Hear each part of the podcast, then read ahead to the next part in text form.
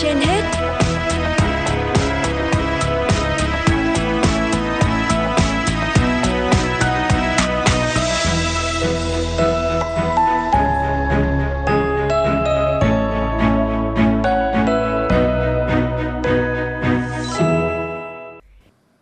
Thanh Hiền và Hoàng Nam xin chào quý thính giả đang nghe chương trình Sức khỏe trên hết của Đài Phát thanh ở Hà Nội. Thưa quý vị, hạnh phúc gia đình là tình cảm vô cùng thiêng liêng. Đó không chỉ là tình yêu thương mà còn là sự thấu hiểu, sẻ chia, đồng hành cùng nhau. Và hạnh phúc ấy có thể nảy nở từ những điều bình dị như cùng nhau hiến máu cứu người để cùng lan tỏa cách sống đẹp, sống có trách nhiệm với cộng đồng. Cách mỗi gia đình truyền cảm hứng cho nhau bằng việc sẻ chia giọt máu thông qua hiến máu tình nguyện giúp người bệnh vượt qua nguy nan, thêm cơ hội sống tươi đẹp hạnh phúc lại càng trở nên thiết thực và ý nghĩa. Nhiều năm nay, truyền thống hiến máu cứu người đã trở thành nét đẹp văn hóa của nhiều gia đình Việt. Nhà tôi ba đời hiến máu cứu người. Đó là câu nói vui nhưng chất chứa niềm tự hào của ông Nguyễn Xuân Quán, phường Vĩnh Tuy, quận Hai Bà Trưng, Hà Nội. Hơn 10 năm tham gia hiến máu, ông Quán hạnh phúc khi giọt máu của mình đã góp phần cứu sống được người bệnh. Năm nay đã 66 tuổi, dù đã quá tuổi hiến máu. Nhưng ngày ngày, ông Quán vẫn là tuyên truyền viên tích cực, vận động các thành viên trong gia đình, người thân và các sinh viên trọ tại khu nhà ông tham gia hiến máu. Đến nay cả gia đình ông, những ai đủ điều kiện đều tham gia hiến máu thường xuyên. Hiến máu cứu người dường như đã trở thành một lẽ sống, đã đi vào câu chuyện của gia đình ông Quán mỗi khi sum họp. Đó cũng là lúc ông truyền cảm hứng cho con cháu mình về cách sống đẹp, sống có trách nhiệm với cộng đồng.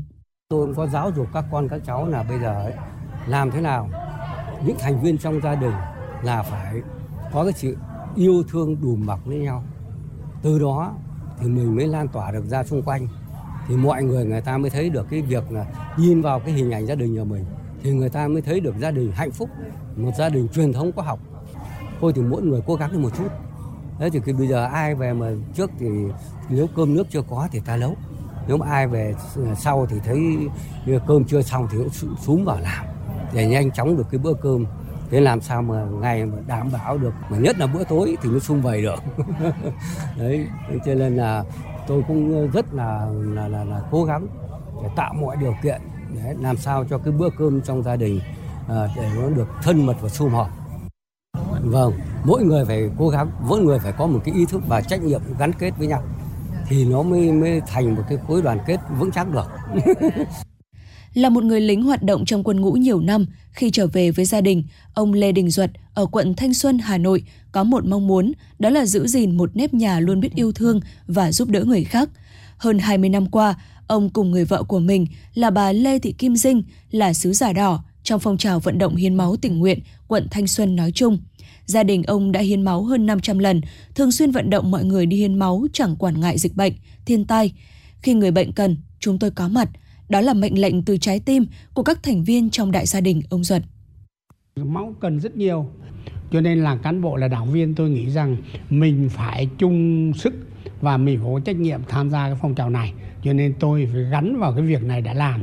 Và làm cái việc này tôi thấy đây là cái từ cái tâm của mình là cái tự nguyện của mình trách nhiệm của mình đối với cộng đồng đối với xã hội và cứu giúp những người bệnh khi người ta gặp khó khăn hiểm nghèo. Người ta nói là à, cán bộ đảng viên đi trước làng nước theo sau. Mình vận động nhân dân mà mình không làm thì không được.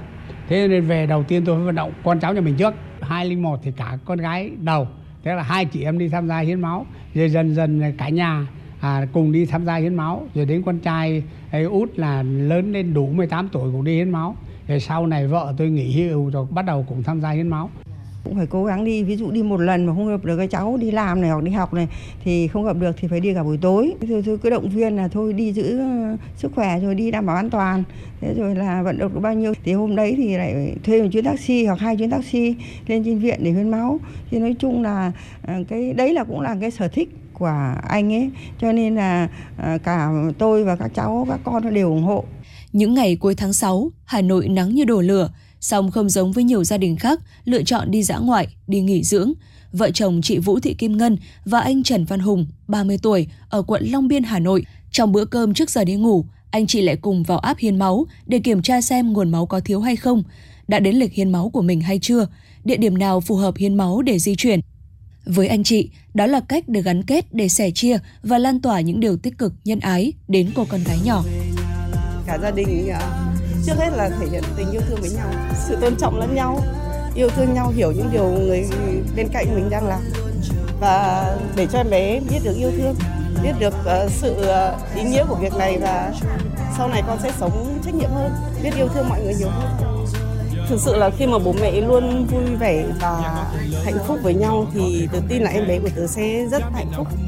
Bản thân hiện tại thì bạn này cũng đang là một em bé rất là vui vẻ, bạn biết yêu thương và rất là hiểu chuyện. Mình thì tính chất công việc thì không được ở nhà nhiều. Thế là những cái hôm, lần nào mà, những hôm nào mà ở nhà thì hai vợ chồng cũng ờ, tâm sự với nhau. Rồi ờ, cũng muốn là nếu mà có điều kiện thì cũng sẽ ờ, truyền những cái cảm hứng này cho những người xung quanh nữa. Ví dụ như là từ gia đình mình trước, cũng vận động mọi người trong gia đình nếu mà có điều kiện thì cũng sẽ đi hiến máu.